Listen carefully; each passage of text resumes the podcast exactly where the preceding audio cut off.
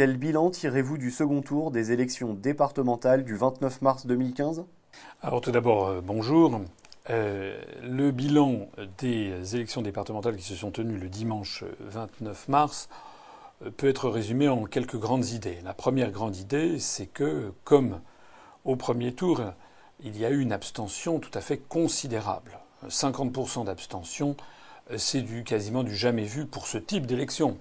On a vu déjà un petit peu plus fort pour les élections européennes, mais pour les élections cantonales dans les années 70, 80, 90 encore, euh, c'est des élections globalement de proximité. Euh, on avait en général des taux de participation de l'ordre de 70%, donc une abstention autour de 30%. Donc là, une abstention de 50% en gros euh, au premier et au deuxième tour, c'est vraiment beaucoup. Euh, il faut y ajouter un phénomène qui n'a pas été suffisamment souligné euh, par les observateurs, c'est le nombre significatif de bulletins nuls et de bulletins blancs. Euh, il y a eu à peu près un peu plus de 1 million de bulletins blancs et de bulletins nuls au premier tour.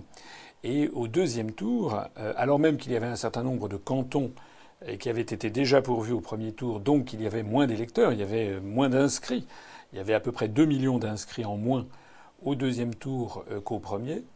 Le nombre de bulletins blancs et de bulletins nuls a dépassé les 1 700 000, c'est-à-dire par exemple un score, je sais pas, 4 ou 5 fois supérieur au nombre de bulletins recueillis par EELV.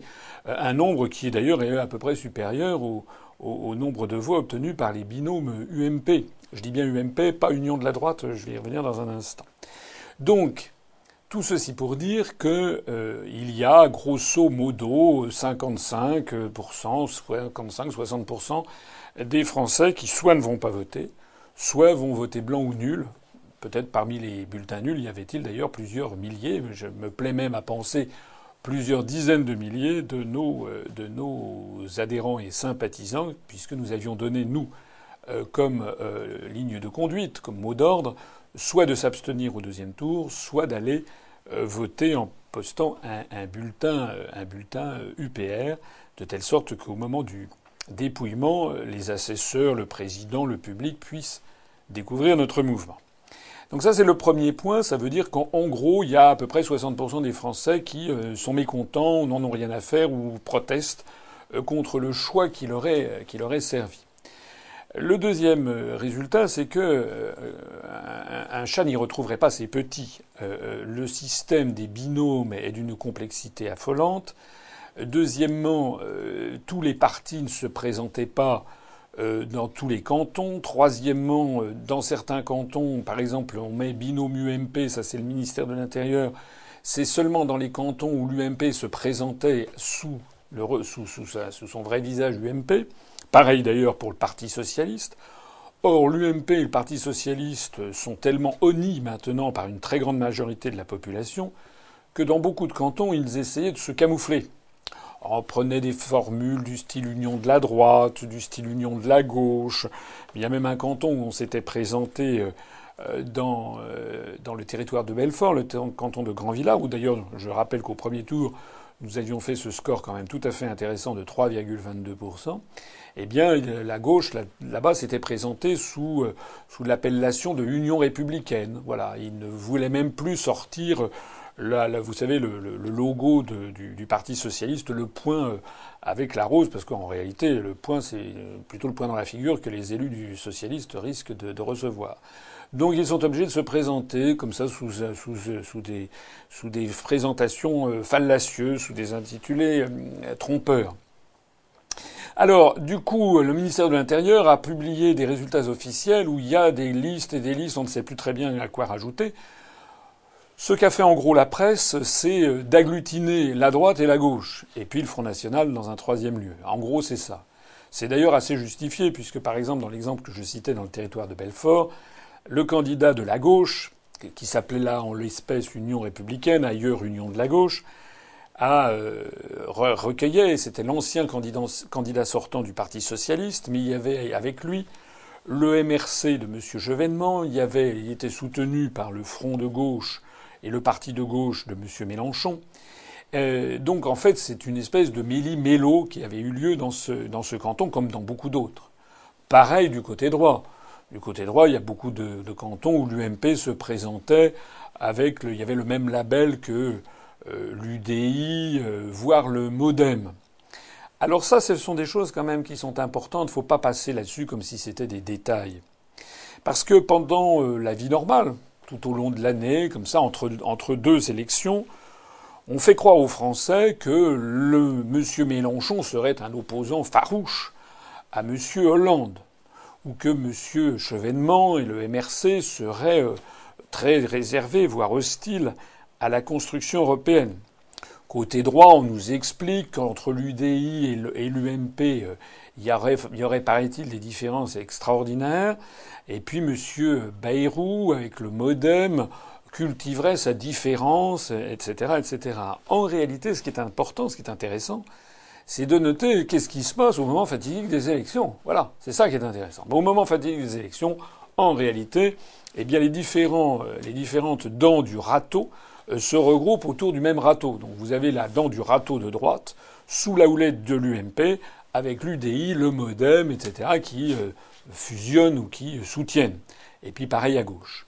Alors ça, ça permet déjà de comprendre euh, comment les Français se font, se font, avoir, se font rouler, quand ils pensent, quand ils votent par exemple pour Mélenchon, quand ils votent pour Bayrou, ou quand ils votent pour l'UDI, quand ils pensent, si tant, si tant est qu'ils le pensent, euh, faire un acte de dissidence par rapport au, Parti socialiste ou à, l'UMP. Voilà. La bonne solution face à ça, c'est effectivement de s'abstenir de voter blanc ou de voter nul dans la mesure où euh, il n'y a pas euh, évidemment certains de nos candidats de, de l'UPR. Alors, le, bilan euh, se termine comme on l'avait prévu, c'est-à-dire en définitive l'UMP euh, gagne un peu plus de 25 départements. Alors M. Sarkozy, comment dirais-je, la presse plus exactement parle de triomphe de l'UMP.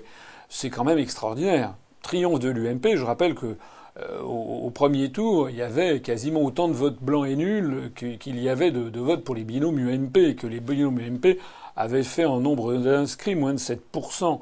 Donc tout ça, c'est vraiment se, moquer du monde. Ce sont par des artifices de présentation, par des jeux politiciens, par des regroupements au deuxième tour qu'en définitive, on veut faire croire que l'UMP a, gagné. C'est vrai que l'UMP a gagné, a gagné donc le nombre, elle a maintenant, je crois, 66 départements en France. Euh, mais en réalité, tout le monde a bien compris que le cœur n'y est pas. Comment les Français pourraient-ils se mobiliser pour voter pour l'UMP et pour toute la nébuleuse qui va avec? On ne sait même pas quel est le programme de l'UMP.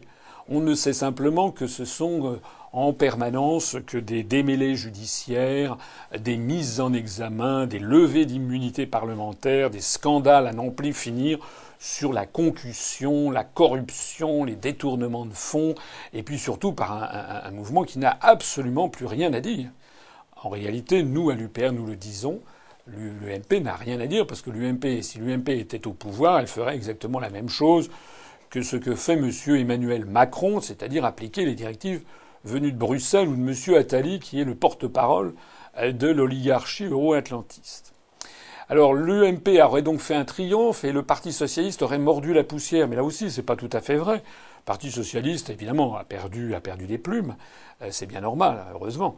Euh, mais finalement, bah, il garde encore plus de 30, 33, je crois, départements. Euh, bon, donc voilà, en gros, en gros, on a eu un petit basculement. Voilà, la France, tous les départements où peu s'en faut, il y avait beaucoup, beaucoup de départements qui étaient tenus par la gauche ou les, alliés. Eh ben, d'un seul coup, maintenant, voilà, ça passe à la droite. C'est un jeu de bascule. En fait, les Français sont fatigués de ce genre de choses. C'est d'ailleurs la raison pour laquelle une majorité n'est même pas allée se déplacer pour voter, ou quand ils l'ont fait, sont allés voter blanc ou nul. Il y a évidemment euh, le troisième euh, larron, euh, c'est le Front National. Alors évidemment, quand je parle du Front National, on a des internautes qui disent oh, vous parlez toujours du Front National, vous parlez toujours du. Bah oui, je suis obligé de parler du Front National, puisque les médias ne parlent que du Front National. Alors le Front National, il a encore une fois administré, je suis désolé de le souligner, administré la preuve que nos analyses sont les bonnes. Le Front National, il a fait, là aussi, la presse a dit c'est extraordinaire. Non, ça n'a rien d'extraordinaire. Le Front National, il a fait, en gros, 25% des suffrages au premier tour. Et puis entre le premier et le deuxième tour, il a perdu un million de voix. Au premier tour, le Front National avait euh, à peu près recueilli 12,1% des électeurs inscrits. Au deuxième tour, il a recueilli 10,3%, je crois, des électeurs inscrits. Alors qu'est-ce que ça veut dire? Ça veut dire deux choses. La première, c'est que c'est la confirmation, encore une fois, encore une fois, ça dure depuis la création du Front National en 1972, il y a 43 ans, c'est la confirmation encore une fois de ce que nous sommes lassés de dire. Le Front National ne peut pas dépasser au niveau national, dans une élection nationale, il peut y avoir des exceptions locales, mais au niveau national, le Front National ne peut pas dépasser ce que les sociologues appellent un plafond de verre, qui est de l'ordre de 13 à 14% des électeurs inscrits. Depuis 43 ans, il n'y est jamais parvenu. Jamais. Voilà. Donc ça veut dire quoi? Ben, Ça veut dire, c'est le deuxième point, euh, c'est que euh, le Front National ne peut pas accéder au pouvoir par lui-même il se produit toujours entre le premier et le deuxième tour une espèce de front républicain bidon. Euh, on veut faire croire aux Français qu'il faut avoir très très peur du Front National. Ça fait partie du jeu, c'est un sketch. Et ceci permet d'avoir les gens, les électeurs habituels de l'UMP ou du PS, qui se mettent, les électeurs de l'UMP vont se mettre à voter un tout petit peu pour le PS, les électeurs du PS un tout petit peu pour l'UMP, pour faire obstacle au, Front National, et ainsi, au bout du compte, eh l'UMP et le PS finissent par, par gagner, par triompher. Euh, c'est fait pour. Euh, c'est fait pour, euh, c'est lassant de le dire, mais c'est encore une fois ce qui vient de se passer. Alors, quand nous disons ça, il y a des cybermilitants, je vois, du Front National qui m'attaquent en me disant oui, mais vous, regardez, vous n'avez rien du tout, il faut voter pour le Front National. Mais ces gens, sont incapables donc de comprendre ce qui se passe. Ils ne comprennent pas que depuis 43 ans, le sketch va continuer. Il y avait une féministe américaine célèbre qui avait, dit la, la, la, folie consiste à faire encore et encore et encore la même chose en pensant qu'il va y avoir des conséquences différentes. Non. Ça va faire maintenant un tiers de siècle depuis que François Mitterrand a décidé de médiatiser le Front National, de lui donner une tribune, ça fait un tiers de siècle qu'à chaque élection nationale, les mêmes électeurs se votent pour le Front National et à chaque fois encore raté, mais ça sera bon pour le prochain coup. En réalité, le Front National ne peut pas dépasser les 13% des suffrages parmi les électeurs inscrits. Alors qu'est-ce que ça veut dire? Ça veut dire que pour que le Front National puisse un jour accéder au pouvoir, il faudrait qu'il y ait plus de 75% d'abstention et que tous les électeurs du Front National qu'ils fassent le plein. On en est évidemment extrêmement loin. Le record d'abstention qu'il y a eu euh, aux européennes est aux alentours de 60%. Donc, et si, à supposer qu'on se rapproche des 75%, eh vous verriez que d'un seul coup, d'un seul, les médias ne donneraient plus la parole au Front National pour le faire comme du lait euh, en train de bouillir sur, un, feu et qui commence à, bouillir, on le retire du feu. Ben, c'est ce qui se passerait si les sondages, les vrais, montraient que euh, l'abstention risquait d'être extrêmement élevée. À ce moment-là, d'un seul coup, eh bien, vous verriez que les médias ne parleraient plus du Front National. Euh, ou en tout cas beaucoup moins. Donc le Front National ne peut pas accéder au pouvoir seul. Il ne pourrait le faire qu'à la condition dont, paraît-il, certains dans l'entourage de Sarkozy euh, euh, ont, l'idée, on, murmure comme ça dans les, dans les salons parisiens, dans les dîners en ville, que Patrick Buisson, Guillaume Pelletier, en accord avec Marion Maréchal Le Pen, nous concocteraient un petit truc de derrière les fagots.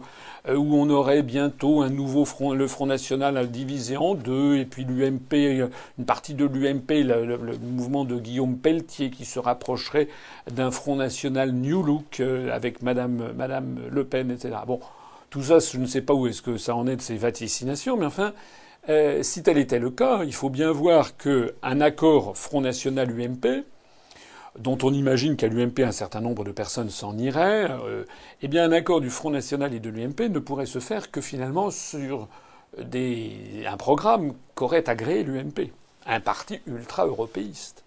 Donc il ne serait absolument pas question de l'Union européenne et de l'euro et d'en sortir. D'ailleurs, même le Front National n'en parle pas actuellement dans son programme, a fortiori s'il faisait alliance avec l'UMP. En revanche, on peut tabler sur le fait que probablement il y aurait un mot sur l'espace Schengen et puis qu'on en profiterait au, passage euh, pour euh, prendre des mesures un peu coercitives sur euh, l'immigration et puis sur taper un petit peu sur le monde arabo-musulman, ça fait jamais de mal. Ça, c'est ce que pense le Front National. Voilà. Donc, en d'autres termes, tout ça pour dire que la situation politique française, est, elle est verrouillée.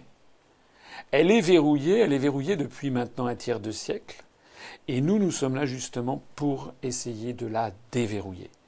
Alors les gens qui disent oui, mais vous êtes tout petit, vous, il vous faudra, euh, on ne va pas attendre jusqu'à 2050, les gens qui disent ça ne comprennent rien. D'abord, nous, nous avons montré qu'entre en dix mois, entre les élections européennes et les élections départementales, nous sommes passés d'une moyenne de 0,4% des suffrages exprimés à 1,63% dans les cantons où nous nous étions présentés. Nous avons eu une multiplication par 3,5 du nombre de nos électeurs. À la différence du Front National, nous, nous n'avons pas de plafond de verre. Nous sommes certes encore petits, mais il n'y a aucune limite à notre croissance. Et pourquoi ceci? Qu'est-ce qui me permet de l'affirmer? Eh bien parce que l'UPR est un mouvement de rassemblement. L'UPR ne suscite pas, lorsque les gens se renseignent, l'UPR ne suscite pas de rejet de 80% de la population comme c'est le cas du Front National. Il suffit de voir notre programme, il suffit de voir nos analyses, il suffit de voir que nous mettons de côté les sujets qui sont des sujets clivants, justement pour rassembler les Françaises et les Français sur l'essentiel. Et c'est justement pour cela que nous rassemblons en effet des Français venus de tous les, de tous les horizons, de l'extrême droite à l'extrême gauche, en passant par la droite, euh, l'extrême centre, si j'ose dire, la gauche, euh, les écologistes. C'est bien le cas, c'est bien ce qui se produit. Alors que le Front National est définitivement verrouillé sous son plafond de verre. D'ailleurs, c'est pas moi qui l'invente, aujourd'hui même, 2 avril, M. Jean-Marie Le Pen a encore trouvé le moyen, d'ailleurs la presse ne parle que de ça aujourd'hui, a encore trouvé le moyen de faire un nouveau dérapage, un nouveau scandale. Comme maintenant, ça fait le cas depuis 43 ans, les dérapages de la famille Le Pen, on en a marre. On en a marre. Eh bien, ce nouveau dérapage, il a remis ça sur les chambres à gaz. Et de nouveau, ça y est, on a bien entendu le Barnum médiatique qui s'est mis en œuvre. Et au passage, pour bien faire comprendre aux Français que si jamais on n'est pas euh, pour l'Europe, c'est qu'en en fait, on aurait des velléités euh, pro, pro hitlérienne ou pro, ou pro nazi. Voilà. Il faut espérer que l'UPR va finir par briser ce maléfice. C'est un vrai, un vrai sortilège. Hein. C'est comme dans un conte, un conte de fées, vous savez, où la princesse est endormie pour l'éternité jusqu'à ce qu'on apporte euh, justement le, le, le, comment dirais-je, le, breuvage, l'ambroisie, euh, qui va permettre de la, de la soustraire euh, au charme maléfique dans lequel elle est tombée. Mais là, en l'occurrence, c'est Marianne, c'est la République. La République, elle est, ligotée par ce jeu pervers du FNUMS, euh, du Front National qui fait semblant de combattre l'UMP et le Parti Socialiste, mais qui passe son temps, et pas seulement M. Le Pen, on a vu, c'est par dizaines et dizaines et dizaines euh, que des candidats du Front National ont fait des dérapages euh, pour bien mettre dans la tête des Français qu'en fait, il n'y aurait pas de solution. En fait, il y a une solution. La solution, eh bien, c'est l'UPR. C'est la raison pour laquelle tous ceux qui nous connaissent finissent par adhérer et par découvrir enfin que l'on va pouvoir ensemble changer les, choses. Un dernier point sur ce, bilan, euh, c'est quand même le culot, euh, assez, assez extraordinaire de François Hollande et de Manuel Valls. Voilà quand même, Monsieur Hollande, c'est assez. résumons, résumons pour ceux qui auraient oublié les épisodes antérieurs. Monsieur François Hollande s'est fait élire en 2012 avec un programme totalement mensonger, une arnaque. Son ennemi, c'était la finance, il allait renégocier le TSCG, Monsieur Montebourg allait me donner un coup d'arrêt aux délocalisations, n'importe quoi. Ils ont même pas fait semblant de le mettre en œuvre une fois élu. Ça s'appelle de l'escroquerie. Bon. Enfin bon. Ils se sont des escrocs arrivés au pouvoir. Ensuite, à toutes les élections intermédiaires, les Français pouvant juger sur pièce, les Français sont furieux. Donc à chaque fois, le, Parti socialiste se ramasse quand même une veste, se ramasse quand même un mauvais score. Il est dépassé euh, par, euh, bah, parce que les, Français ils votent pour n'importe quoi sauf, euh, sauf le parti au pouvoir, en l'espèce sauf le Parti socialiste. Et à ce moment-là, eh bien, il ne se passe rien. Monsieur Hollande et Monsieur Valls n'ont tiré absolument aucune conséquence du désaveu qu'ils viennent encore d'avoir dans les urnes. Le Parti socialiste a perdu un, nombre tout à fait significatif, je le disais tout à l'heure, il a gagné seulement un seul département, la Lozère, il a perdu 25 ou 26 départements. Eh bien, euh, c'est euh, comme si de rien ne s'était passé. Euh, voilà, le lendemain, on passe à autre chose. Et d'ailleurs, aujourd'hui même, nous sommes le 2 avril, mais finalement, en fait, déjà, les, élections départementales sont, derrière nous. Et d'ici à peu près une dizaine de jours, plus personne n'y pensera. Ça, sera passé exactement euh, voilà, comme, comme l'eau sur les plumes du canard. Il ne, s'est rien passé. Euh, tout ça, évidemment, est tout à fait scandaleux. Et je m'adresse ici aux plus jeunes des internautes pour leur dire que ça n'est pas ça la République ni la démocratie. Du temps où la République et la démocratie voulaient dire quelque chose, lorsqu'il y avait un tel désaveu du parti au pouvoir, normalement, le Premier ministre, le chef du gouvernement, présentait sa démission ou éventuellement on renvoyait un certain procédé à un remaniement ministériel. Je rappelle aussi que Charles de Gaulle a tout simplement présenté sa démission en avril 1969 euh, parce qu'il avait fait un référendum où euh, le oui, pour lequel il avait milité, avait obtenu 47% des suffrages. 47% des suffrages, Charles de Gaulle a démissionné. Avec maintenant le Parti socialiste qui doit avoir, je ne sais pas, quelque chose qui doit être de l'ordre de, 12 ou 13% des inscrits, M. Hollande, qui a été élu sur une escroquerie, reste en poste. C'est vraiment le syndrome d'une démocratie en faillite et d'une république moribonde. Quels enseignements tirez-vous du drame de l'Airbus A320 de la Germanwings dans les Alpes de Haute-Provence? Bah, écoutez, c'est un, c'est un fait divers euh, épouvantable. Euh, objectivement, euh, tout le monde, voilà, beaucoup de gens maintenant, à, notre époque, ont, pris au moins une fois l'avion. J'imagine, j'ai une pensée bouleversée en fait pour à la fois le, pilote qui a, qui a essayé de, de, sauver son avion et qui avait été euh, tenu à l'écart du, cockpit par le copilote, semble-t-il, euh, et puis également, bien entendu, pour les 149 euh, passagers et, puis membres d'équipage qui ont eu une, fin de vie. les mots, les mots dépassent, dépassent, dépassent enfin, ça, dépasse l'imagination. néanmoins, là aussi, il ne faut pas se laisser submerger par, par l'émotion, je le dis souvent. voilà, si, si, on vise, si on aspire à, à diriger un État, il, faut, euh, euh, il ne faut pas se laisser gagner par l'émotion, même si on peut être extrêmement ému par certains désastres et certains drames. Euh, il faut essayer de tirer les conclusions d'une affaire comme ça. moi, il y a quand même il y deux trois choses qui me, qui, me, qui me surprennent. ce qui me surprend, c'est que les, les, boîtes noires, enfin une des deux, la boîte qui enregistre les voix dans le cockpit, euh, a été retrouvé. Donc je crois que le sinistre a eu lieu. L'avion s'est écrasé le 24, euh, le 24 mars euh, vers 10h30 du matin dans les Alpes de Haute-Provence, venant de Barcelone et se rendant à Düsseldorf. Et il y a eu, je crois, le, soir même, les, les, premiers sauveteurs ont, ont trouvé l'une des deux boîtes noires dont vous savez qu'elles sont oranges. Euh, alors ça, ça me fait penser euh, à quelque chose qui est que j'ai toujours à l'esprit. J'en parle d'ailleurs souvent. Euh, c'est l'accident de l'avion de la Malaisienne MH17 à l'est de l'Ukraine. cet avion a été s'est écrasé dans l'est de l'Ukraine, au-dessus du Donbass, le 17 juillet 2014. Le 22 juillet 2014, les deux boîtes noires qui sont oranges ont été retrouvées. Elles ont été remises en grande pompe, euh, d'ailleurs aux autorités malaisiennes, avant que celles-ci ne les donnent, ce que je pense personnellement un peu, audacieux et, pas forcément très judicieux, avant qu'elles ne les donnent aux Néerlandais, au motif que le principal nombre de, décès était du côté néerlandais. Mon propos n'est pas là. Mon propos, c'est que ces deux boîtes noires, il suffit d'ailleurs de voir les photos, les deux boîtes noires qui ont été transmises le 24 euh, juillet, euh, qui ont été commencé à être décryptées, étaient, euh, étaient légèrement abîmées, un peu griffées, un peu cabossées, mais en gros, elles étaient les, les, deux, il y avait les deux à la fois, elles étaient tout à fait, tout à fait exploitables. Nous sommes le 2 avril 2015, et nous ne savons toujours pas ce qu'il y a dedans.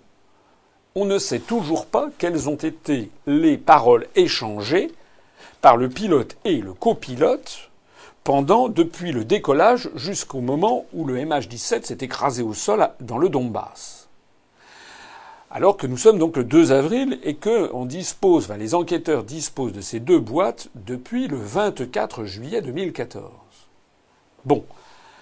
Je reviens à l'avion de Germanwings.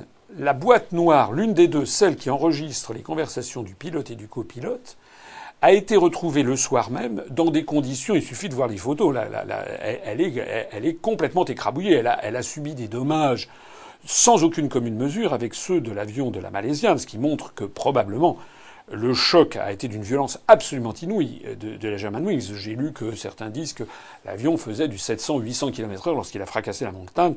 Euh, si c'est le cas, c'est effectivement, on comprend que l'avion était absolument pulvérisé. Euh, cette boîte noire, donc dans un état épouvantable, eh bien, elle a été donc découverte le 24 au soir. Eh bien, non une pipe, 36 heures après, on avait, euh, on disposait de l'enregistrement des voix depuis, euh, depuis le décollage jusqu'à l'écrasement de l'avion. on sait qu'est-ce qui, qui s'est dit, qu'est-ce qui se disait entre le pilote et le copilote, les bruits, etc. Tout ça est sur la place publique. En 36 heures, alors que dans l'autre cas, au bout de huit mois, plus de huit mois, on, ne sait toujours pas. Alors ça, c'est quand même le premier point. C'est quand même quelque chose sur lequel il va falloir que les autorités françaises s'expliquent. Puisque l'avion de la Malaisiane, le MH17, je rappelle que c'est le fait qu'il se soit écrasé, qui a été euh, incriminé immédiatement à la Russie et ou aux séparatistes du Donbass qui auraient été armés par la Russie de missiles sol-air. C'est la version officielle qui nous est servie. C'est au motif de cette version officielle que la France et les pays de l'Union européenne ont pris à l'égard de la Russie des mesures de sanctions qui, d'une part, nous, nous, mènent vers un conflit de plus en plus aigu avec la deuxième puissance nucléaire mondiale, mais qui, d'autre part, a conduit le gouvernement de Moscou à prendre des contre-mesures de rétorsion qui coûtent notamment à nos agriculteurs français des sommes absolument phénoménales. Je me rappelle que le président de la FNSEA, M. Xavier Belin, chiffrait ça pour, rien que pour l'année 2014 à 1 milliard d'euros de pertes pour nos agriculteurs. Et c'est fondé sur quoi? C'est fondé sur une boîte noire dont on ne connaît pas le contenu huit mois après, alors que l'expérience qui vient d'avoir lieu, euh, si j'ose dire, dans les Alpes de Haute-Provence montre que 36 heures après, on sait ce qu'il y a dedans. Donc ça, ça ne va pas, et ça, c'est un des premiers enseignements de cette, de cette tragédie épouvantable. Il y a un deuxième enseignement, euh, enfin plutôt une, bizarrerie, euh, j'avoue, que qui m'a laissé un peu pantois. Euh, c'est que euh, ces enregistrements ont été divulgués par le New York Times. Alors moi, je veux bien tout ce qu'on veut, mais pourquoi est-ce que le New York Times avait des informations sur le contenu de cette boîte noire qui, semble-t-il, avait été remise dans les mains du bureau enquête investigation, enquête, bureau enquête accident, le BEA français? Je ne suis pas le seul d'ailleurs à être, à être stupéfait, puisque je sais que j'ai vu que le syndicat des pilotes de ligne a décidé de porter plainte contre X euh, pour euh, trahison du secret euh, professionnel. Donc ça, c'est la deuxième bizarrerie. On se demande vraiment par quel chemin, par quel canal ces informations-là circulent. Et puis d'ailleurs, également, pourquoi le New York Times était, c'est quand même pas, les Américains n'étaient a priori pas en, en première loge pour cette affaire. C'est normalement les Allemands, les Espagnols et puis les Français, puisque l'avion est tombé en France. Mais il n'y a aucun mort français d'ailleurs dans cet accident, j'ai regardé. Mais c'est principalement les Allemands et puis les Espagnols qui ont été, qui ont été frappés. Alors la troisième bizarrerie, qui va d'ailleurs dans le sens de la deuxième, c'est qu'on a appris que le FBI américain euh, était quasiment sur place, avait décidé de venir, de s'inviter. Alors qu'est-ce que c'est que cette histoire? Déjà, la même affaire s'était produite après les attentats de Charlie Hebdo au mois de janvier. C'est-à-dire que le lendemain, on avait d'un seul coup, on apprenait que Barack Obama euh, proposait les services, et puis ça y est, c'était fait, le FBI débarquait. Mais enfin, qu'est-ce que c'est que ça? Depuis quand est-ce que la France n'est pas capable par elle-même de mener ses enquêtes criminelles et depuis quand on aurait besoin d'avoir le FBI venu d'outre-Atlantique? D'autant plus que le moins que l'on puisse dire, c'est que la réputation du FBI est devenue sulfureuse depuis maintenant un certain nombre de mois, et même de révélations qui ont eu lieu il y a quelques semestres, qui ont été reprises d'ailleurs par l'ensemble de la presse mondiale, ça n'est pas euh, du complotisme. Euh, qui euh, révélait que le FBI, dans un certain nombre de cas, euh, créait lui-même ses propres terroristes et donc avait des pratiques qui étaient pour le moins, pour le moins totalement antidémocratiques. Moi, j'ai une autre question que je pose au, que je pose au gouvernement, c'est comment se fait-il que désormais il va y avoir le FBI partout? Dès qu'il y a un problème en France, on va demander au FBI mais d'où où est-ce qu'on va là? Où est-ce qu'on va? Ça me paraît quand même tout à fait, tout à fait euh, incroyable. Alors aujourd'hui, euh, pour clore ce, sujet, on a appris ce soir que la deuxième boîte noire a été, euh, paraît-il, retrouvée, celle qui enregistre les données du vol, et donc on va voir ce qui va, ce qui va en, découler. bien entendu, là, c'est une épouvante. bien entendu, on voit que certaines compagnies aériennes commencent à, à prendre des mesures en disant voilà, il faudra toujours qu'il y ait deux pilotes euh, dans le cockpit au même moment, du moins deux membres du personnel au même moment. Mais ça veut dire que si le pilote, par exemple, euh, s'absente euh, pour, pour, pour aller aux toilettes, pour se laver les mains, comme ça a été le cas, à ce moment-là, il faudra qu'il y ait le, chef de cabine ou une hôtesse ou un steward qui le remplace. mais tout ceci ne va pas non plus sans difficulté. J'entendais le, président du syndicat des pilotes de ligne, qui disait mais oui, mais qu'est-ce qui se passe si euh, le copilote devient fou, si c'est une jeune hôtesse de l'air et qu'il arrive à la maîtriser, c'est pas vraiment une solution. Et puis qu'est-ce qui assure que la deuxième personne qui entrerait dans le cockpit, c'est pas elle justement euh, qui va commencer à faire une bataille rangée avec le avec le copilote? Enfin, tout ça pose des problèmes à non plus finir. Euh, c'est très même, c'est quand même tout à fait tout à fait inquiétant. Euh, le mieux serait quand même euh, qu'il y ait euh, d'abord des, des, contrôles psychiatriques qui soient effectués évidemment de, de la part des sur les pilotes, mais aussi peut-être d'avoir d'avoir deux pilotes et puis un, enfin un pilote, un copilote et puis un, un mécanicien, un mécanicien de, de, bord, un mécanicien de navigation. Dans les années 70, dans les années 70, 80, je me rappelle qu'il y avait euh, dans tous les avions, en tout cas les, grands avions euh, à réaction, il y avait trois personnes euh, dans, dans les cockpits. Il y a eu d'ailleurs des batailles, je me rappelle des grèves très importantes lorsqu'il s'est passé, il s'est agi de passer de, de 3 à, 2 pour économiser, pour toujours la même chose, économiser, économiser, tirer les coûts vers le bas. Et je note aussi au passage que la Commission européenne, que les règlements européens avaient donné leur aval à ce système de deux pilotes simplement dans un avion, euh, ne voyant pas de mal à ce qu'un des pilotes puisse aller se, sortir du, cockpit en tant que, de besoin. Bien entendu, tout ceci a été, cette situation a été aggravée euh, par les conséquences des attentats du 11 septembre 2001 euh, à New York, puisque c'est suite à, ces affaires que la réglementation européenne, s'empressant bien entendu de singer les réglementations américaines, a décidé que les portes euh, les portes d'accès au cockpit seraient des portes archi blindées, de telle sorte que s'il y a une personne à, l'intérieur du cockpit qui refuse absolument d'ouvrir la porte, il est impossible, on l'a vu là dans ce cas, euh, d'ouvrir la porte de, force. Alors on va voir, mais enfin si j'ai bien compris, les réglementations européennes, encore une fois, elles n'étaient pas là pour euh, veiller à la sécurité maximale des citoyens, mais était là pour veiller à la profitabilité maximale euh, des détenteurs euh, des capitaux des compagnies aériennes. Que pensez-vous de la grève à Radio France? Bah, La grève à Radio France, euh, franchement, c'est un peu un. C'est pas tout à fait un, un fait divers, c'est pas tout à fait un épiphénomène, parce qu'il y a quand même un truc incroyable, c'est le président de Radio France, qui a été nommé par le CSA, le Conseil supérieur de l'audiovisuel, euh, qui, dans sa grande sagesse, a nommé euh, Monsieur Mathieu Gallet, qui, je crois, a 36 ou 38 ans, à la tête de, de, de, Radio France, alors qu'il était auparavant à la tête de, l'Institut national de l'audiovisuel. Alors pourquoi il y a cette grève? Parce que d'une part, le nouveau président, M. Gallet, qui a un peu d'ailleurs mangé à tous les râteliers. Il était chez Sarkozy, après ça, il était, il était chez les socialistes, ce qui prouve que l'UMPS ou le, ou le PSUMP, c'est, tout ça c'est pareil au même. donc Mathieu Gallet, maintenant, a été catapulté à la tête de Radio France avec toujours, on imagine, un business plan, comme on dit à, Bruxelles, c'est-à-dire un plan d'entreprise du style, voilà, on va limiter les coûts, on va rationaliser, enfin tout le monde connaît ça, ce genre de discours par cœur. Bon, déjà, on peut imaginer que les syndicats euh, de Radio France ne voient pas d'un très bon œil débarquer un, jeune PDG euh, dont la mission est de tailler encore euh, des croupières dans les budgets et dans les effectifs et dans les personnels. Ça peut, on peut comprendre qu'il y ait une réaction syndicale. Mais comme on l'a vu euh, dans la presse, euh, là où ça devient croquignolet, euh, c'est que c'est que M. Gallet a, est le champion pour les dépenses somptuaires. Lorsqu'il était à la tête de l'INA, paraît-il, d'après D'après la presse, il avait dépensé plus d'un million d'euros en je ne sais plus quoi. Il avait fait des dépenses extraordinaires dans son bureau. Il avait recherché des conseillers en communication, euh, mais pas un, pas deux, je ne sais plus combien.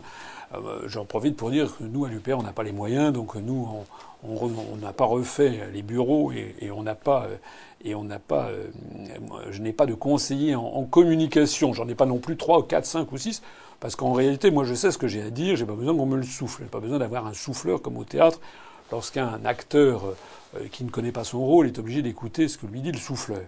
Bref, à peine arrivé à Radio France, voilà que M. Gallet a commencé à sortir les mêmes histoires, c'est-à-dire il a commencé à dépenser euh, en veux-tu, en voilà, euh, dépenser pour faire refaire de fond en comble son bureau, qu'il ne devait pas juger à la hauteur de sa personne, euh, et puis également pour embaucher encore une fois des conseillers en communication.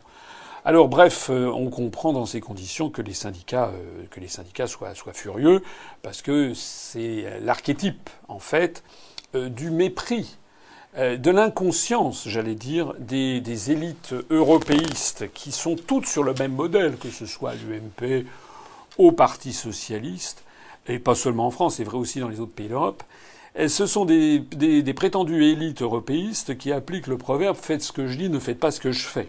On songe par exemple aux membres de la Commission européenne qui vivent euh, de façon sardanapalesque. Enfin, ils ont des salaires absolument extraordinaires.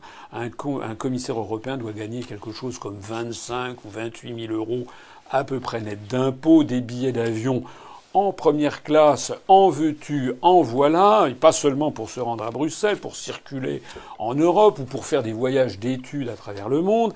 Et puis tout ce petit monde s'est bien servi pour les retraites, puisqu'on peut avoir, on peut liquider sa pension de retraite après 15 ans sans même avoir cotisé.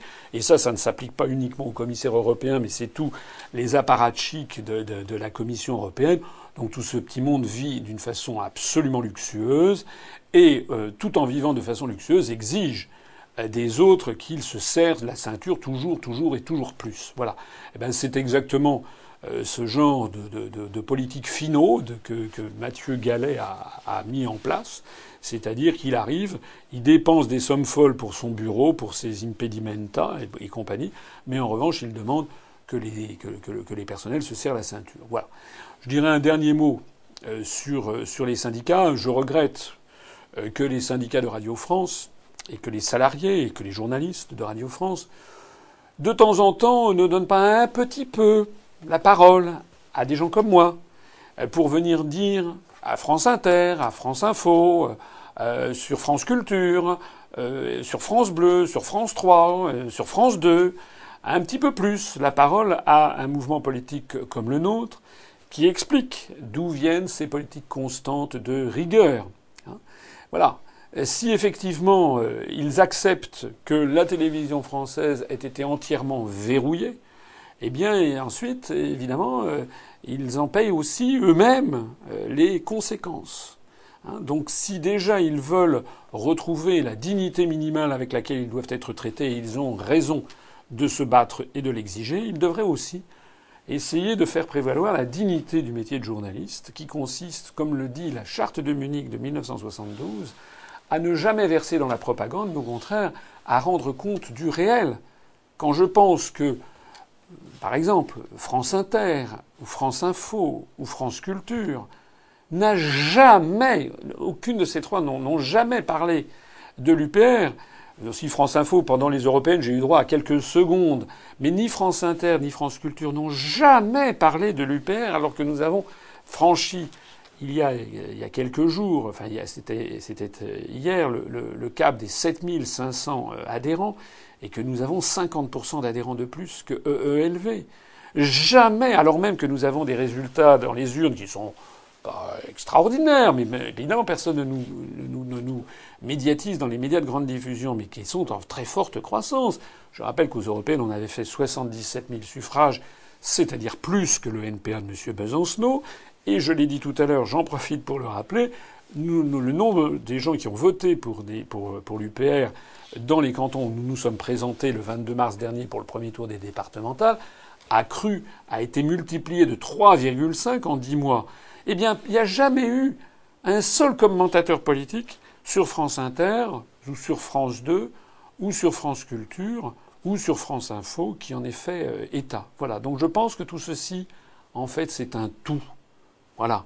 Les syndicats, les journalistes, les, les professionnels, les techniciens euh, qui travaillent à Radio France ont raison de se battre pour la dignité de leur métier.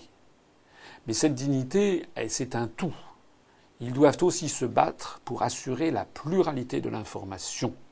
Voilà. Parce que s'ils se. Je rappelle ce que disait le philosophe allemand Kant hein, si tu te comportes comme un ver de terre, ne t'étonne pas qu'on t'écrase ou qu'on te marche dessus.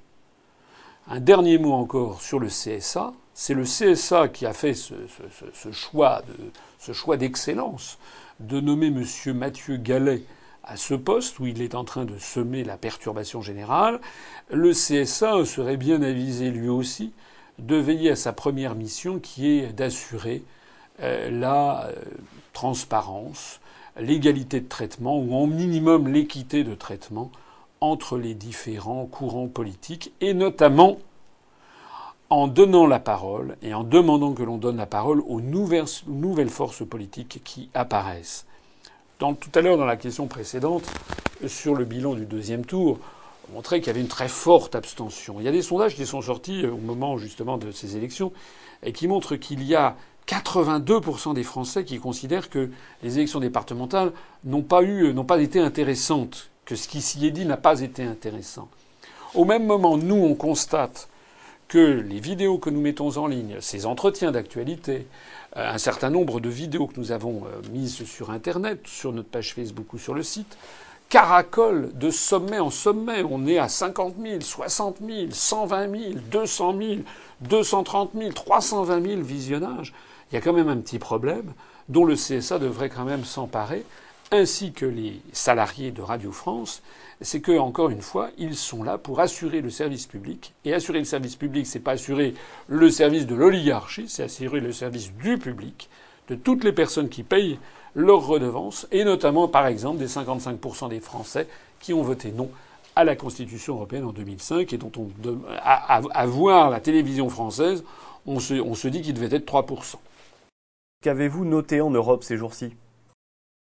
Alors ça, c'est une question très très vaste. Il y a énormément de choses qu'on peut noter en Europe. Qu'est-ce que je pourrais dire en Europe euh, En Europe, euh, alors plusieurs choses à signaler. Un signaler, un, ben tiens, je parlais d'un sondage justement euh, en France. les mêmes causes produisent les mêmes effets un peu partout. on a appris là il y a deux jours un sondage fait en Pologne qui a été rapporté, je crois, par l'agence russe Sputnik News. Euh, en Pologne, euh, on a vu qu'il y a maintenant il y a 70% des, Polonais qui, euh, ou 75% des Polonais qui considèrent que leur pays va dans le mur, que la direction prise par la Pologne n'est pas la bonne. 75% contre 5% qui trouvent que ça va bien. Voilà. Voilà un pays qui n'est pas la France, qui se trouve dans l'Union européenne, qui d'ailleurs n'a pas encore adopté l'euro, mais qui est déjà sous les contraintes européennes et qui euh, considère qu'il va dans le mur. toujours ce sondage en Pologne montre euh, qu'il y a 90%, je crois, ou 92% des jeunes qui euh, ne font plus du tout confiance à la politique et qui considèrent que les responsables politiques polonais, en fait, se fichent éperdument de l'avenir du pays, ne, font que se servir et servir leur carrière. Ça nous rappelle quelque chose. parmi les autres choses à noter en Europe, j'ai noté ce qui se passe en Espagne. En Espagne, il y a des choses, ça a un peu quitté le devant de l'actualité, mais il y a des choses qui sont en train de se passer qui sont très très importantes. D'abord, il y a l'affaire Podemos. Podemos, c'est l'équivalent de Syriza ou du front de gauche, c'est-à-dire un leurre. C'est-à-dire le truc qu'on fait mousser en disant Ouh là là là là, ils nous font peur, ils nous font peur, ils nous font peur. Podemos, ça veut dire, en, espagnol, ça veut dire nous pouvons, c'est la traduction de Yes We Can, le slogan d'Obama. Donc déjà, on a compris ce que ça signifie. Euh, Podemos qui est présenté, alors il y a un type qui est à la tête de Podemos, alors il a, il a un catogan, là il a une queue de cheval pour faire jeune. Ah, donc les gens se disent ah oui ça bouge, ça bouge, ça bouge tellement qu'en réalité ils trouvent que l'euro c'est formidable. Euh, et il prend exemple sur Syriza, il s'est rencontré bras dessus bras dessous avec Tsipras. Alors paraît-il que ça va être la grande révélation prochaines élections en Espagne, évidemment. Évidemment, parce que Podemos est médiatisé en Espagne comme l'a été Syriza en Grèce ou comme l'est le Front National. Donc à force, malheureusement, tous les peuples sont un peu identiques. Euh, c'est-à-dire que lorsqu'ils entendent constamment à la télévision, il y a un parti qui monte, il y a un parti qui monte, il y a un parti qui monte et qui s'oppose à l'actuel, ben, les gens sont intéressés, évidemment. Sauf que, bien entendu, les médias qui sont tenus par l'oligarchie ne montrent pas les bons partis. Ils montrent des partis avec lesquels il y a eu un petit accord, une petite combinaison hein, derrière, dans les coulisses. Ben voilà, ben, ce Podemos, c'est ça. Podemos, c'est un parti qui prétendu est un parti d'opposition. On va voir ce qu'on va voir. Il va tout bouleverser. Mais il trouve que l'euro, c'est très très bien. Il faut rester dans l'euro. Il faut rester dans l'Union européenne. Voilà. On a compris. Toujours en Espagne, il faut regarder l'est de l'Espagne, ce qui se passe en Catalogne. Alors en Catalogne, j'en ai souvent parlé. J'ai d'ailleurs, j'en parle d'ailleurs dans une de mes conférences sur les euro-régions. Eh bien, l'affaire euh, continue de suivre son, son petit bonhomme de chemin. L'affaire, j'entends, du détricotage de la nation espagnole. Euh, j'ai déjà expliqué qu'il y a en Espagne, il y a eu un accord qui avait été intervenu entre le président de la Généralité de Catalogne, Artur Mas, qui est un peu à la tête de l'équivalent d'un truc style UMP local, mais indépendantiste catalan, qui, ça s'appelle CIU, qui avait fait alliance avec Oriol Junqueras, qui est le représentant de la gauche, l'équivalent du Parti socialiste ou du Front de gauche catalans, ils avaient fait un accord pour euh, réclamer l'indépendance de la Catalogne et organiser un référendum.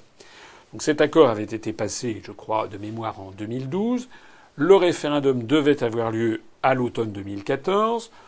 Ça a fait énormément de bruit en, Espagne. Les Cortes à Madrid, c'est-à-dire le Parlement madrilène, avait dit que c'était, avait, avait, considéré, et le gouvernement de Madrid, les uns et les autres avaient considéré que ce référendum serait illégal. Mais néanmoins, ce référendum a eu lieu, mais sous forme non officielle, dans des boîtes à chaussures, avec d'ailleurs du bourrage dur. Enfin, tout ça n'était pas très sérieux.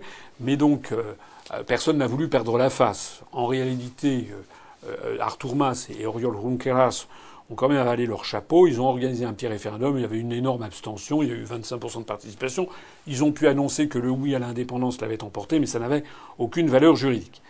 Alors, ce qu'il faut voir, c'est que cette affaire rebondit, elle rebondit méchamment, puisque les deux mêmes, Artur Mas et Oriol Junqueras, ont décidé qu'aux prochaines élections, qui auront lieu en septembre, je crois, les prochaines élections régionales en, Espagne, eh bien, si à eux deux, ils emportent la majorité en Catalogne, à ce moment-là, ils vont se lancer dans la rédaction de la constitution d'une Catalogne indépendante. Donc, affaire à suivre. Je rappelle quand même que l'armée espagnole euh, dont tous, les, militaires espagnols, au moment où ils entrent dans l'armée, prêtent serment comme quoi ils défendront l'unité de l'Espagne jusque sur leur vie. un certain nombre de hauts gradés espagnols avaient déjà fait savoir que euh, la, Catalogne ne deviendrait indépendante que sur leurs cadavres.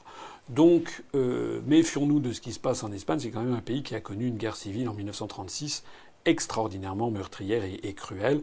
Méfions-nous de ce qui se passe en Espagne. Méfions-nous aussi, bien entendu, de ce mouvement indépendantiste. J'en parle dans les euro-régions. C'est une indépendance pour rire, puisque M. Artur Mas et Oriol Junqueras veulent être indépendants dans le cadre de l'Union européenne. Donc j'ai expliqué dans cette conférence à laquelle je renvoie les internautes ce qu'il faut en penser. Il s'agit en fait de détricoter les États-nations qui pourraient s'opposer à l'empire euro-atlantiste que veut imposer Washington. Et puis pour clore ce tour de, je vais pas parler de la Grèce parce que la Grèce, bon, ça va, on est fatigué des, des redemontades de Tsipras et de Syriza. Au jour d'aujourd'hui, on ne sait toujours pas où on en est. Ce qui est vrai, c'est que l'affaire, de toute façon, sur long terme, l'euro explosera, nous l'avons toujours dit. Mais de toute façon, sur court terme, les, les euro-atlantistes, et en particulier le gouvernement de Washington, tapent du poing sur la table pour que l'euro n'explose pas. Donc on en est là. Qu'est-ce qui va l'emporter entre la volonté américano-européiste de maintenir coûte que coûte la Grèce dans l'euro, ou bien tout simplement le, les contraintes techniques et le principe de réalité qui font que ça va exploser, on n'en sait rien encore. Mais enfin, pour l'instant, on voit que Syriza avale tous les jours un peu plus le chapeau. Euh, aux dernières nouvelles, ils ont décidé, ils avaient promis, juré, craché qu'ils ne le feraient jamais. Ils ont décidé de privatiser le port, le port du Pirée en Grèce.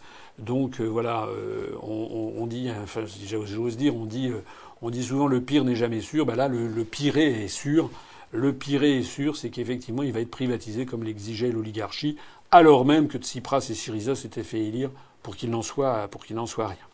Un tout dernier mot sur l'Europe. En fait, c'est un sujet, il y a beaucoup de choses à dire. Mais là, je vais m'arrêter avec le Royaume-Uni. Affaire à suivre aussi au Royaume-Uni, puisqu'il va y avoir, je crois que c'est le 7 mai prochain, le 7 mai 2015, il va y avoir les élections générales au Royaume-Uni. Et alors là, on va voir ce qu'on va voir, parce qu'il y a quand même euh, le mouvement, le parti UKIP de Nigel Farage, euh, qui est quand même, euh, qui a le vent en poupe, et le gouvernement conservateur actuel de David Cameron, qui euh, fait campagne en promettant d'organiser un référendum sur la sortie de l'Union européenne en 2017. La probabilité que les travaillistes soient, soient élus est quand même très faible dans ces conditions. Et à part les travaillistes, euh, qui sont devenus désormais les, les, les derniers remparts à l'appartenance du Royaume-Uni à l'Union européenne, ce qui est quand même assez cocasse quand on pense qu'en fait, ça veut dire que ce sont les, derniers remparts de l'oligarchie financière. Hein. Voilà, on est dans un monde d'inversion généralisée des valeurs et des programmes, puisque la gauche fait maintenant quasiment le porte-parole de, JP Morgan et de Goldman Sachs au Royaume-Uni, comme d'ailleurs c'est le cas en, France. En attendant, en attendant, euh, moi j'aimerais bien savoir ce que, vont nous dire nos dirigeants, nos chers dirigeants, lorsque euh, les Britanniques auront voté, si effectivement euh, quel que soit le cas de figure, il est bien confirmé qu'il y aura un référendum sur la sortie du Royaume-Uni de l'Union européenne en 2017. Affaire à suivre. Est-ce que l'UPR sera présente aux élections régionales de décembre 2015 Alors, euh, la réponse est oui. Euh, je l'ai toujours dit. Enfin, je l'ai toujours dit depuis que nous avons décidé que nous nous sommes réunis le 3 et le 4 octobre dernier euh, avant l'université de Jonquière, dans le sud de la France, près d'Orange, on avait tenu un conseil national et nous avions décidé à l'occasion de ce conseil national que nous participerions un petit peu aux élections départementales. C'est d'ailleurs ce que nous avons fait et que nous avons très bien fait de faire pour les raisons que j'ai déjà évoquées. Ça nous a permis d'ailleurs de tester un certain nombre de tactiques électorales ici ou là et de voir un petit peu comment euh, réagissaient un certain nombre de nos équipes de candidats. Euh, ça nous a permis également de repérer euh, les, les, choses à ne pas refaire, les petites erreurs, les erreurs de conception. On s'améliore un peu. Petit à petit, on, s'améliore pour viser à plus de professionnalisme. Le même jour, le 3 octobre dernier, nous avions également décidé que l'on participerait aux élections régionales euh, de cette année. Alors maintenant on sait quand ça va se tenir. Ce sera le dimanche 6 et le dimanche 13 décembre 2015. Alors, il y a, euh, euh, il va y avoir ces, élections vont se tenir dans le cadre des régions XXL, si j'ose dire, c'est des régions extra larges, et les régions qui ont été charcutées ou fusionnées, alors que les Français ne demandaient rien d'ailleurs, et qui ont été fusionnés par euh, le grand François Hollande et, son gouvernement. Donc euh, on va avoir moins de régions maintenant, et il va y avoir en gros 12 régions métropolitaines, plus euh, l'Assemblée de Corse, sachant qu'en Corse, c'est une assemblée, c'est pas exactement un conseil régional. À quoi il faudra ajouter le Conseil régional de Guyane, l'Assemblée de Martinique et l'Assemblée. excusez-moi il faudra rajouter le Conseil régional de Guadeloupe, l'Assemblée euh, de Guyane et l'Assemblée de Martinique, puisque ce ne sont pas euh, exactement les mêmes configurations institutionnelles, et également le Conseil régional de l'île de la Réunion. Alors, nous, nous allons essayer d'être présents dans le plus grand nombre possible de ces régions. Je ne suis pas sûr qu'on pourrait être euh, présent dans toutes les régions, notamment par exemple dans les, départements d'outre-mer. On va essayer d'être présent à l'île de la Réunion. Je ne suis pas sûr euh, que nous pourrons être, présents euh, aux Antilles Guyane. Je n'ai pas abandonné l'idée, mais on, va essayer de le faire, mais c'est pas sûr parce qu'il faut quand même un certain nombre de candidats que nous n'avons pas forcément sur place. Euh, en France métropolitaine, là, on va essayer d'être présent dans le, si possible partout. Alors, si possible partout, ça veut dire qu'il faut, euh, faut présenter des candidats et des candidates, puisque c'est comme pour les départementales, c'est un système de parité stricte homme-femme. Il faut donc qu'il y ait exactement la parité, sauf si le nombre total est impair, donc il y a, il y a un décalage de 1. Par exemple, en région Île-de-France, il faut 225 candidats et candidates. Ça veut donc dire 112 hommes et 113 femmes ou 113 hommes et 112 femmes. Euh, et euh, la même chose dans les autres euh, régions.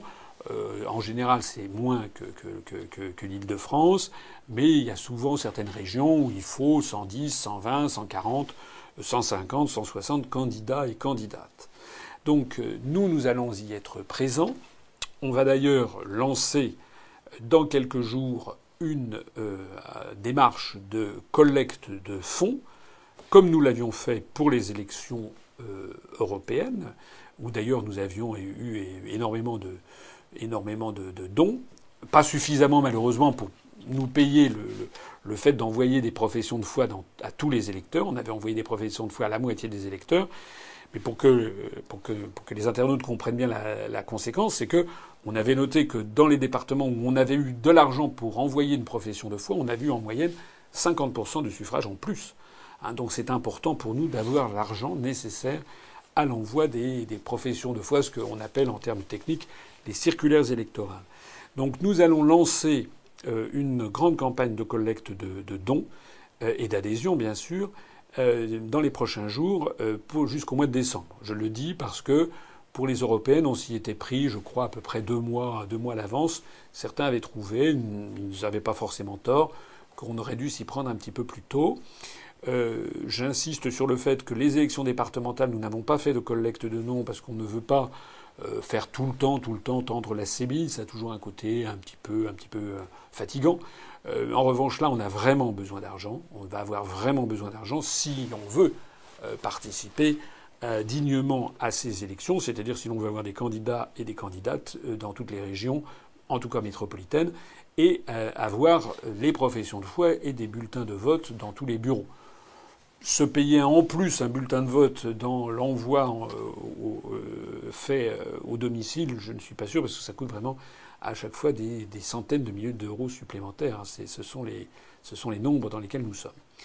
J'en profite pour signaler que tous ces dons pour cette élection, ces élections de décembre, bénéficieront bien entendu de l'agrément fiscal que nous avons obtenu. Donc, si quelqu'un nous donne 30 euros, il pourra, cette année en 2015, il pourra en 2016 déduire les deux tiers, c'est-à-dire 20 euros du montant de l'impôt sur le revenu qu'il acquitte.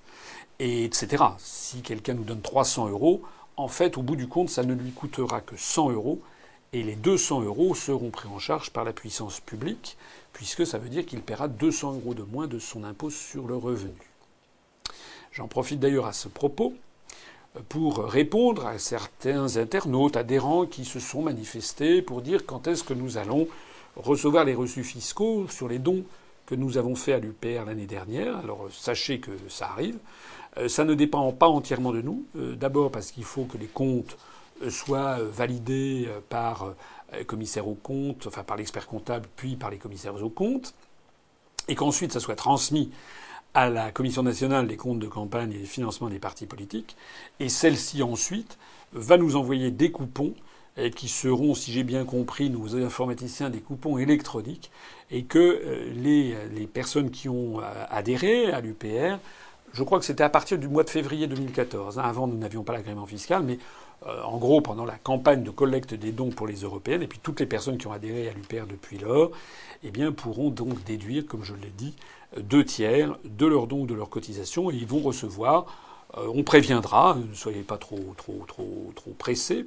Euh, ça arrivera euh, quelques semaines, une semaine à peu près, dix jours avant ou en même temps que les, les comment dirais-je les, formulaires des services fiscaux pour faire sa déclaration d'impôt.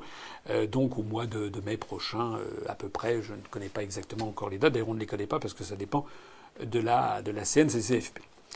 Pour en revenir aux élections régionales de décembre 2015, euh, je vais euh, et je voudrais terminer là-dessus. Euh, c'est extrêmement important pour nous que nous puissions être présents. Nous voulons continuer sur la dynamique qui nous porte. Nous avons dépassé 7500 adhérents. Nous avons multiplié par 3,5 le nombre de nos électeurs aux élections départementales dans les cantons où nous étions présentés, si on rapporte ça au même canton pour les élections européennes. Ce que nous voulons, c'est évidemment poursuivre sur la lancée, parce que participer à ces élections, c'est évidemment se faire connaître, c'est mobiliser nos adhérents, c'est avoir d'ailleurs au total sur la France entière, il faudra que nous ayons, faudrait que nous ayons 1800 adhérents peut-être un peu moins, mais disons 1600 si on ne va pas outre-mer, c'est-à-dire 800 hommes et 800 femmes. Ça veut donc dire qu'il va falloir que tout le monde se retrousse les manches. Et au passage, ça veut dire que on aura des militants en plus grand nombre que d'ordinaire, qui colleront des affiches, distribueront des tracts, feront du porte-à-porte, parleront à leurs cousins, leurs familles, leurs voisins, euh, leurs conjoints, leurs enfants, leurs petits-enfants, leurs grands-parents, leurs oncles et tantes, etc., etc., parleront à leurs collègues de travail, feront connaître l'UPR. C'est comme ça, de toute façon, que nous nous développons par le bouche à oreille qui finalement est un médium extrêmement efficace euh, puisque le produit que nous avons à vendre, si j'ose dire, si je voulais parler comme un homme de comme un homme de, comme aujourd'hui, eh bien c'est quand même le programme de l'UPR qui est le programme fondé sur des analyses dont j'ai la faiblesse de penser qu'elles sont parfaitement exactes, parfaitement prédictives de la réalité. C'est ce qui, fait notre succès. Alors vous l'avez compris, s'il nous faut 1800 candidats, euh, ou mettons 1600 candidats, il nous faut 800 hommes et 800 femmes. Dans un certain nombre de, des régions, euh, nos délégués euh, départementaux ou régionaux ont commencé à établir des listes. On le leur a demandé. Les listes commencent à s'étoffer pas mal. Il y a d'ailleurs, dans certaines grandes régions, on a déjà plus de 50, plus de 60%, plus de 75% euh, déjà d'hommes euh, parmi dans le quota d'hommes. En revanche, euh, nous avons plus de difficultés pour les femmes. On n'est pas les seuls. Toutes les lois de discrimination positive en faveur des femmes en politique ont été prises pour la même raison, c'est que les partis politiques ont plus de difficultés à attirer les femmes que les hommes pour toute une série de raisons sur lesquelles il serait superflu que je m'étende aujourd'hui. En attendant donc, nous avons besoin encore de candidats et encore plus de candidates. Je lance donc encore une fois un appel au peuple, c'est-à-dire à vous, à vous tous qui me regardez. D'abord aux adhérents et aux adhérentes de l'UPR. Nous avons à l'intérieur de l'UPR 7500 adhérents, dont euh, peut-être 1800 adhérentes. Donc déjà, dans nos propres ressources humaines, nous devrions pouvoir avoir suffisamment de candidats. Mais il est vrai qu'un certain nombre de gens qui adhèrent à un mouvement politique, pour des raisons qui sont parfaitement légitimes, que nous ne contestons pas, par exemple pour des raisons de nature professionnelle, ou tout simplement parce qu'ils n'ont pas le temps, qu'ils n'en ont pas l'envie, qu'ils ne s'en sentent pas les compétences, un certain nombre d'entre vous euh, hésitent ou ne veulent pas se présenter à des élections. Donc dans ces conditions, eh bien, nous faisons un appel aussi à nos sympathisants, hein, nos sympathisants et nos sympathisantes. Je l'ai déjà dit, je le redis, je le redirai tant que nous n'aurons pas bouclé nos listes. Nous avons besoin, et heureusement elle commence, comme je l'ai dit déjà, à s'étoffer, nous aurons besoin de plus en plus, euh, dans les semaines qui viennent, de pouvoir boucler nos, listes. Si vous êtes intéressé, et ou et c'est-à-dire si vous êtes une femme ou un homme, si vous souhaitez participer à ce grand mouvement euh, de libération nationale qu'est l'Union populaire républicaine, un mouvement qui fait de plus en plus parler de lui, je peux vous en assurer, notamment dans les salles de rédaction ou dans la haute fonction publique ou dans certains cercles de pouvoir, j'en ai eu un très grand nombre de preuves. Vous devez, si je peux me permettre, vous devez vous investir davantage, vous devez participer à ces élections. Écrivez-nous écrivez-nous à contact UPR. Vous allez sur notre site, il y a marqué Contactez-nous. Vous allez là et vous nous dites voilà, je m'appelle euh, voilà Paul Dupont ou Jacqueline Durand et, je souhaite pouvoir être candidat ou candidate. Je suis électrice ou électeur, je paye mes impôts locaux dans tel ou tel département. À ce moment-là, nous transmettrons cela au délégué régional compétent. Et puis, bien entendu, ce n'est pas définitif. Hein. On aura l'occasion ensuite de, revenir, de vous redemander si vous êtes toujours bien d'accord. Je signale d'ailleurs au passage qu'on va viser à avoir un peu plus de candidats que le quota, pour au cas où il y aurait au dernier moment des personnes qui euh, découvriraient qu'en fait elles ne sont pas éligibles ou au dernier moment qu'on un remords. Mais on aura, on a donc un objectif d'avoir un petit peu plus que le, que le quota. Vous pouvez aussi nous indiquer quand vous faites euh, acte de candidature, si vous souhaitez vraiment euh, vous investir, être, en tête d'affiche, si j'ose dire, c'est-à-dire aller faire des réunions publiques, aller distribuer des tracts sur le terrain, aller vous exprimer en public, coller des affiches, voilà. Euh, ou alors, si vous préférez en faire un petit peu moins parce que vous aurez moins de temps, mais quand même vous investir.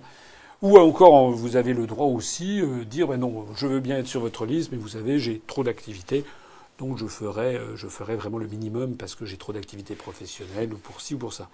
Alors de ces différents profils, nous tirerons les conséquences, c'est-à-dire que ceux d'entre vous qui souhaitent vraiment s'investir dans un combat politique, euh, eh bien nous les nommerons en tête de liste dans chaque des régions, chaque région étant d'ailleurs elle-même subdivisée en départements. Ceux qui veulent s'investir un peu moins, nous les mettrons en milieu de, liste. Et puis ceux qui veulent s'investir le minimum, eh bien nous les mettrons en bas de liste. Voilà, autrement dit, nous sommes un mouvement euh, compréhensif, un mouvement humain. On ne va pas euh, forcer, on force d'ailleurs jamais les gens, ni à adhérer, ni à démissionner s'ils le souhaitent, ce qui est rarissime, mais ce qui est arrivé. Euh, ni à adhérer. Les gens sont, suffisamment grands. On ne les force pas non plus à s'inscrire sur une liste. On n'est pas comme le euh, parti politique qui a fait encore une fois, qui a défrayé la chronique récemment, qui, mettait des malades d'Alzheimer euh, parmi ses candidates. Ça, c'est vraiment des choses absolument scandaleuses. Non, nous, on souhaite évidemment que les gens qui veulent être candidats le fassent de leur plein gré, mais qu'ils s'investissent en adultes responsables. C'est important c'est les dernières élections, ce sont les dernières élections avant les élections de 2017. Donc c'est extrêmement important. Ça permettra d'ailleurs de faire valoir au CSA, euh, ça servira au CSA de point de repère pour les temps de parole pour l'élection présidentielle et les élections législatives de 2017. Autant dire que c'est très important.